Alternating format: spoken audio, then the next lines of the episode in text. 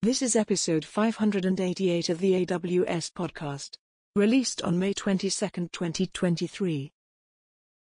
Podcast confirmed. Welcome to the official AWS podcast. Hello, everyone, and welcome back to the AWS podcast. Simon Elisha with you. Great to have you back. I'm joined by a special guest. I'm joined by Brandon Draeger, who's a director in our analytics team. Welcome to the podcast, Brandon. Thanks, Simon. It's great to be here today. It's good to have you here. Now, I'm sitting here in Melbourne, Australia, and it's winter time here. So it's, it's rainy and miserable, which sort of is my mental model of where you live, which is Portland, Oregon. You know, but I'm probably wrong, aren't I? You know, that's the uh, that's the story we like to tell folks. It's not it's not always that as it is. So don't tell anybody. Okay. Just as long as it's between you and I, make sure no one else Okay. hears this. Uh, does get sunny there sometimes. bad. it does. We've got uh, we we usually have a few head fakes uh, where we have multiple springs where we think it's at spring and then winter shows its head again. But we're currently in uh, in spring right now, so it's it's really lovely. Excellent, excellent. So we're going to talk a bit about analytics today, and in particular, we're going to talk about Redshift. But before we do, Brandon, tell me a little bit about yourself. Besides the fact you live in Oregon, what's Yeah. your uh, expertise on this particular topic that we're diving into today? Yeah, I've got a bit. So uh, I just uh, recently joined uh, AWS back in October, and I've throughout my uh, career been engineering, product management, a little bit of marketing as well, and done a lot of that at uh, more stalwart tech companies, so Dell, Intel, Cray, HPE, and Google Cloud. And I've been spent a lot of that time in the data space. So everything from big data to traditional analytics, AI, ML, all the way up to HPC and supercomputing. So uh, Nice. a little bit So of background in data. Yeah, You've seen some stuff, is what we like seen some say. stuff. so amazingly, Amazon Redshift was released 10 years ago, uh, and I it was know. the first cloud data warehouse. It was a big deal at the time. I remember when it was launched at, uh, at reInvent back in the day, and it really uh, it really shocked some folks in a good way. And but today, you know, tens of thousands of customers use it to analyze exabytes of data. I mean, it's a lot of data. So, why do customers care, and why is data warehousing still relevant today? Like, is it still a thing? Yeah, it is. You know, uh, and yeah, data warehousing has been you know around for for quite a while. You know, um, you know for years now. And as you mentioned, you know, when, when Redshift was launched, you know, ten years ago at reInvent by Andy Jassy, it was really to disrupt you know the old guard, the costly, hard to scale data warehousing systems that customers were struggling with at the time. And the first cloud data warehouse we launched was launched at one tenth the cost of traditional warehouses, and we've just been working on this quest to continue to reinvent that space um, over and over again. And you know, since then, you know, our customers' needs have obviously you know changed quite a bit. We're at, at Amazon, obviously, we're very customer obsessed. Um, so, in addition to wanting you know high performance and uh, the ability to control costs, they're also dealing with much much more data, as you mentioned, uh, exabytes now, Yeah. than versus uh, terabytes. It's just normal, yeah. yeah. And you know, in data, not only has it grown, it's just become so critical to every decision and every application. And now, you know, as organizations are working to transform themselves with data, they want to get more and more data users involved. So it's not just about the database, Hmm. you know, administrator anymore. They want more folks involved in the process and being able to act on that data. So, you know, is, is data warehousing relevant? You know, absolutely. Um, what's really, you know, relevant for our customers though is how to move from data to insights, you know, really in record speed now, um, Yeah, regardless of how many users, who's using it, or where the data is sitting. And so we've really moved away from that old model of you know the big expensive data warehouse that only a few people could That's right. access and it had to be handcrafted. But how does Redshift help our customers actually do that? Like what's what's changed in the I guess the architecture and the way it works to make that possible? Yeah, so uh, you know, a couple things have changed over over the time, right? So it's it's you know we've gone from again kind of where we started at smaller scale down to like you know literally pet. We've got many customers running at, at petabyte scale daily, and as you mentioned, we've got you know exabytes of data within Redshift, and it's you know in response, you know we've seen that growth happen as you know customers are looking at how to start moving, you know, data that's sitting in different stores and starting to get to a point where they can, you know, drive insight, where they can, you know, um, share that data through dashboards. They can, you know, move forward and get closer to almost near real time application or even predictive insights that'll help them, you know, make more effective decisions for their organization. And you know the scale at which you know Redshift can operate is is just massive, as we've talked about, and it's mm-hmm. it's really you know linked to its its MPP architecture that's really been able to address these you know kind of big new influxes of data and variability in the number of data users all while keeping you know the experience really consistent and highly performant. And you know as we mentioned earlier as we're all concerned about these days you know how to how to keep that cost effective. And to do that, you know, we're reviewing as, you know, kind of the modern data warehouse that Redshift is, is its ability to tap into a number of different data systems mm. in order to really democratize data to a large number of users. And AWS has been making really deep investments in enabling Redshift to be compatible and seamlessly operating with uh, customers' Amazon S3 data lake, operational databases like Aurora or RDS, um, and now increasingly third party data housed in AWS Data Exchange. Yeah. And even just stream data that is coming in from AWS streaming services like Kinesis or MSK. And you know, this interplay between the data warehouse and the data lake is is very important. You know, customers tend to store obviously a lot of their data in a data lake and then use their data warehouse for high performance analytics.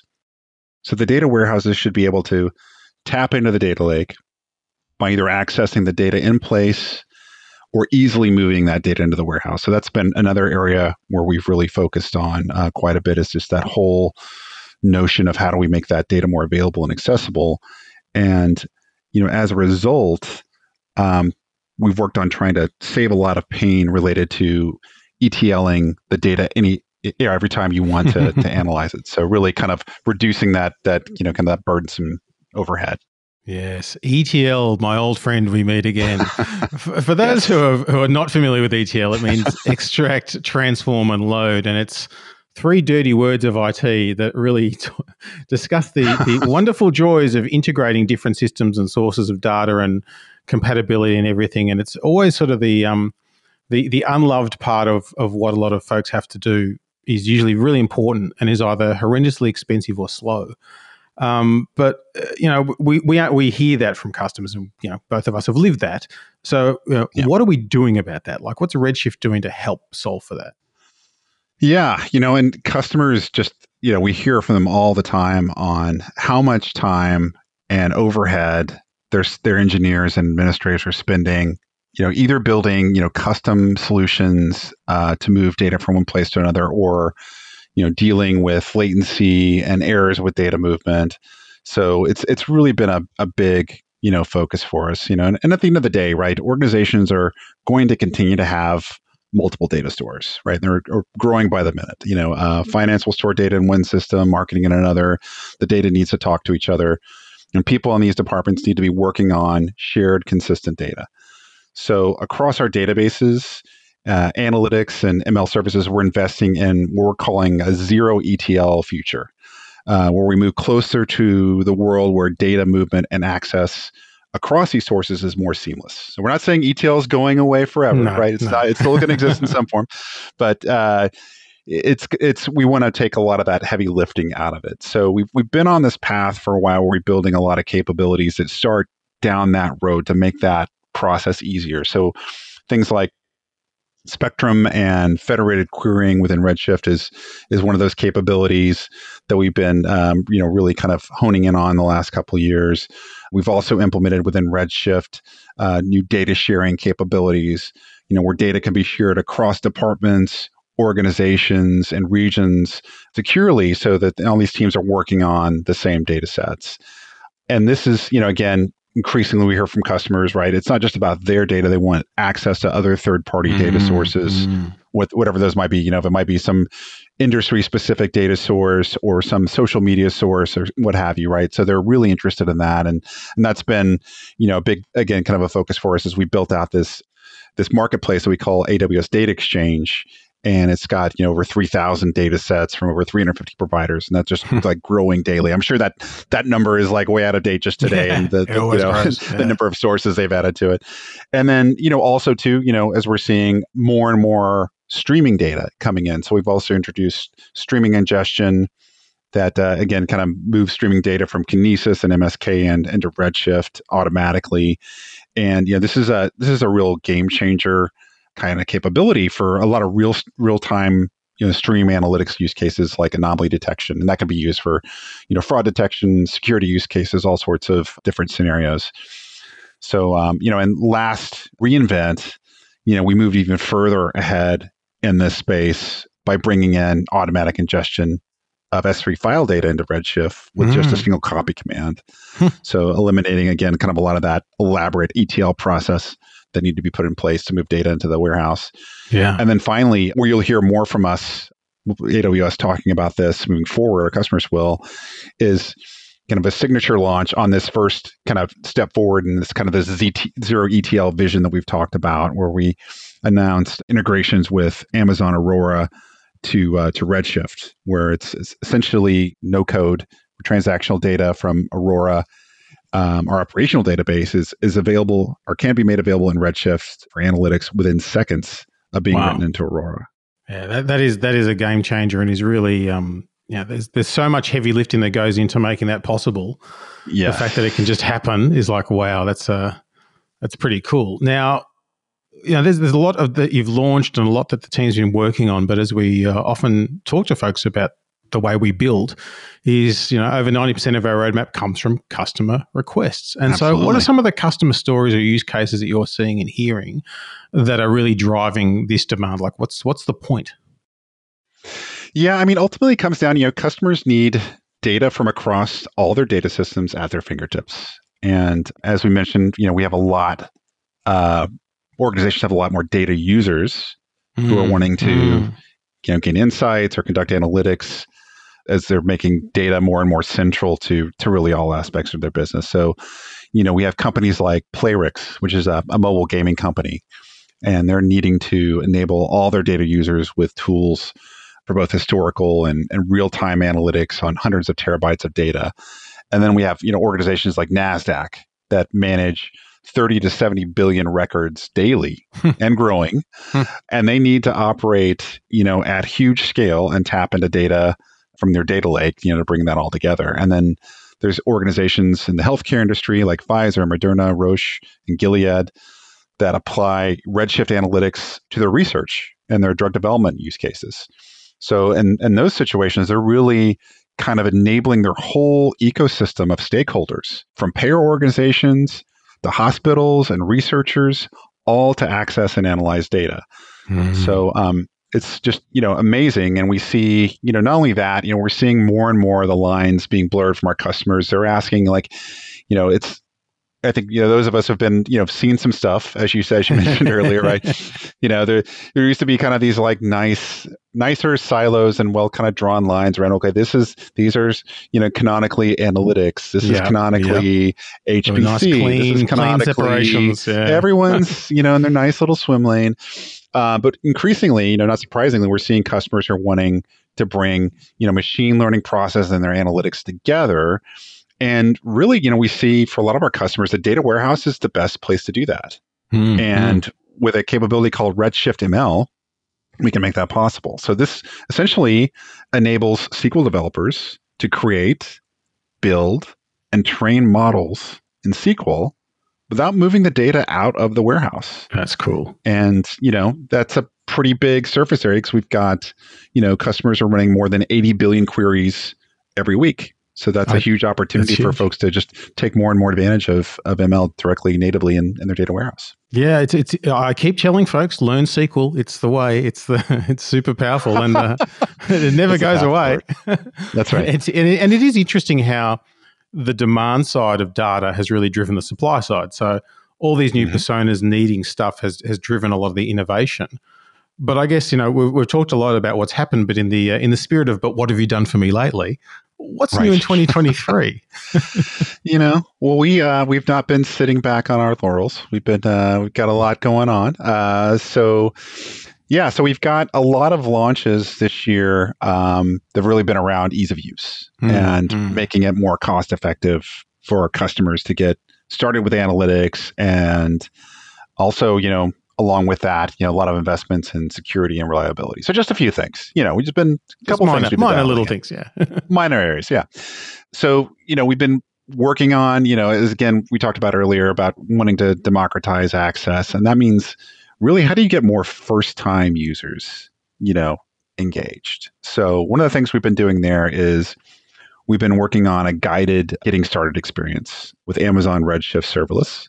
Mm. and we do that we can do that through a free trial. So it's again like zero barriers to entry and you know enabling them to start with just small amounts of data you know without really requiring too much compute uh, and these are great for just kind of again kind of testing the waters great for you know dev test environments smaller analytics workloads data exploration and yeah so it's it's a really cost effective way for them to to kind of get started and Get up and, running and, and expand test from ideas. Yeah, yeah. Exactly, exactly. And then you know we've we've uh, made generally available uh, a lot of the capabilities announced at reInvent. Mhm. So there's a bunch there. So there's uh, things such as uh, Amazon Lake Formation. We've uh, improved you know managed governments for data sharing.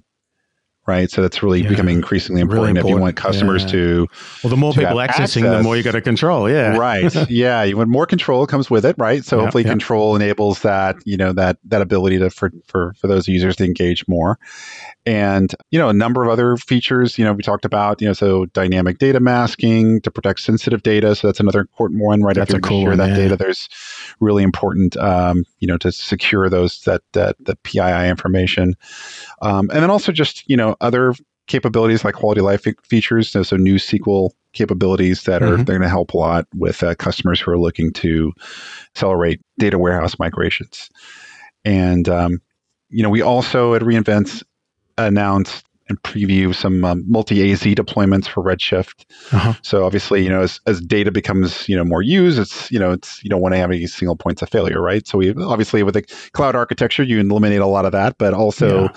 For in, you know, in use, uh, in production, right? So you're not disturbing applications and whatnot. We've, we're making our data warehouses even more reliable because they are becoming, you know, mission critical workloads. Mm, So mm. these, you know, kind of new multi-AZ deployments that enable, you know, kind of seamless switch over to new AZs if a, if a customer needs to, if they have that situation where something something happens. Stuff happens, And I think it's as we know. stuff does happen, and I think it's interesting too because the data warehouse used to not be you know in the critical path per se, except for you know the only things I recall it being in the critical path were for things like uh, compliance reporting on a monthly basis or some sort of information required for the for the board, etc. But it wasn't like day to day. Um, you know, Mhm. transactional level almost um, uh, reliability, but now it's kind of snuck into that. And I guess allied to its importance is then, well, if everyone's using it, what does it cost me to run? Exactly. And yeah. and you know, one of the enduring themes of the AWS podcast has been how to save customers money.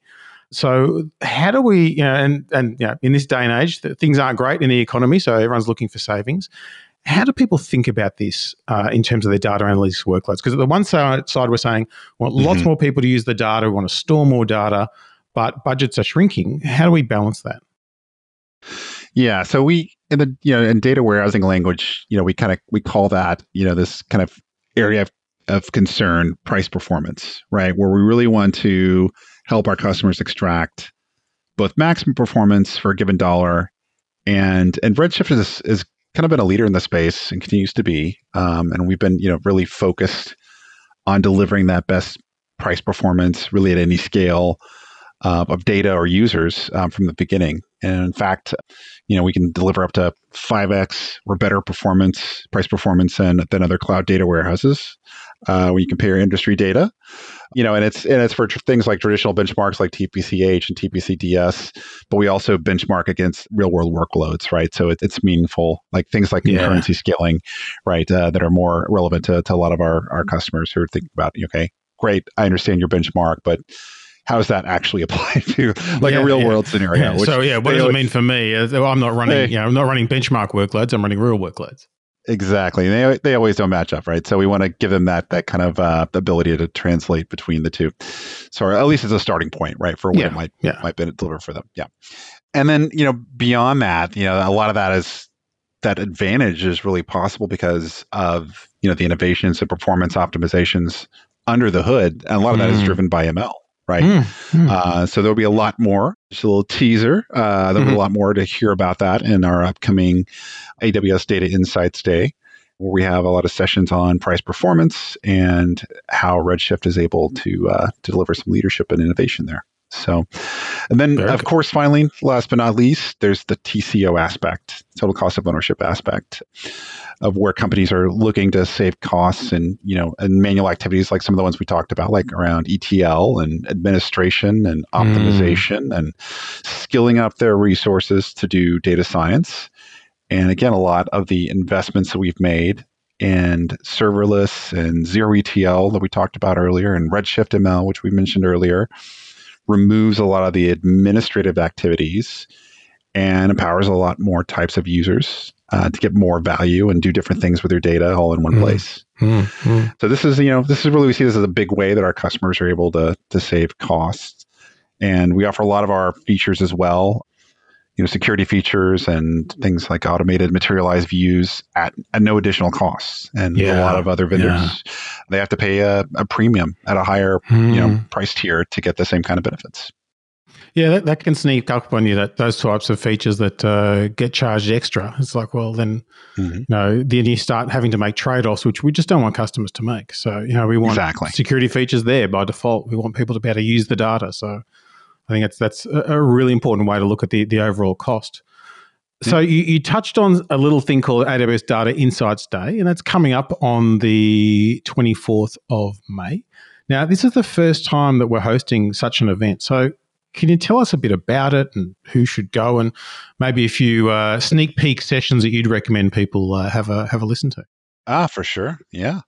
So, as you might have gathered from everything I said, there's a lot to share about Redshift. Uh, there's a lot that's been happening, not just the last year, but uh, in the last couple of years. So, Mm. folks that maybe have known Redshift before, you know, there's a lot to come back and learn learn more about. So, it's uh, customers, current and past. It's you know new developers, analysts, and practitioners who are looking to get this domain should join particularly if they want to learn about you know the evolution of, of Redshift and kind of what you know the modern you know data warehouse looks like. Right, you're able to do. It's really become kind of the the centerpiece of a lot of our customers' data architectures. Right, Yeah, uh, yeah, the level of integration that we're offering, the level of capabilities, and you know not being able to just do SQL queries, but also being able to kind of be a hub for machine learning, right? And being able to Mhm, expand mhm. that accessibility to more users. So we've been doing AWS has been doing a lot of these innovation days. So we have like Pi Day is a really famous one that we do every yeah, year. Yeah, So we're introducing you know these new innovation days. You know, first you celebrate you know with our customers. It's a big portion of uh, what we'll be talking about on the day of, and how our customers are are seeing success and enabling them to talk about you know what they like and what what they've been able to do with data through Redshift, and uh, yeah, and just general education and sharing those stories. So. We've got a really great lineup. So we have Rahul Pathak, who's the VP of Relational Engines, who was actually the first product Yeah. manager on Redshift yeah. 10 years ago. So uh, so he's been around Redshift for a Seen bit, some stuff. seen some stuff. Uh, yes, and he'll, so they'll be keynoting, uh, but we'll have as part of that keynote, it's going to be really centric around our customers. So we'll have uh, customers like Gilead. Uh, Schneider Electric, Peloton, J.P. Morgan, McDonald's, and others all joining in uh, to that. So it's uh, you know, it's inspiring and you know, deeply educational to learn. You know, as we've been getting ready for this uh, the last couple Yeah, of months yeah. uh, about how these companies have Hearing those stories and what where they are.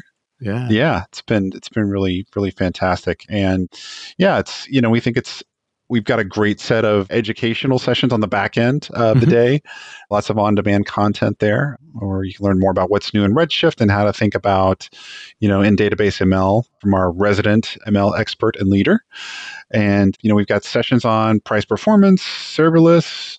Variety of different best practices on not just how to use, but how to migrate to Redshift. So, regardless of what you're interested in, we've got something for you. I think. Yeah, so I, I promise uh, you won't be disappointed. Yeah, that sounds great. And this is a, a, virtual event, so of course, all our listeners all around the world can register for it and get access to it. And there'll be a link in the show notes Absolutely. so that you can sign up and get into it. And uh, I think it'll be pretty exciting. Brandon, that's been a, a lot we've covered in a short period of time, but sounds like just a taste of what there is to come at the Data Insights Day. Yeah, it's going to be a great one. Uh, excellent. Thanks so much for coming on the show and sharing that with us. Yeah, thanks, Simon. Thanks for having me. And thanks everyone for listening. We do love to get your feedback. AWS podcast at amazon.com is the place to do it. And until next time, keep on building.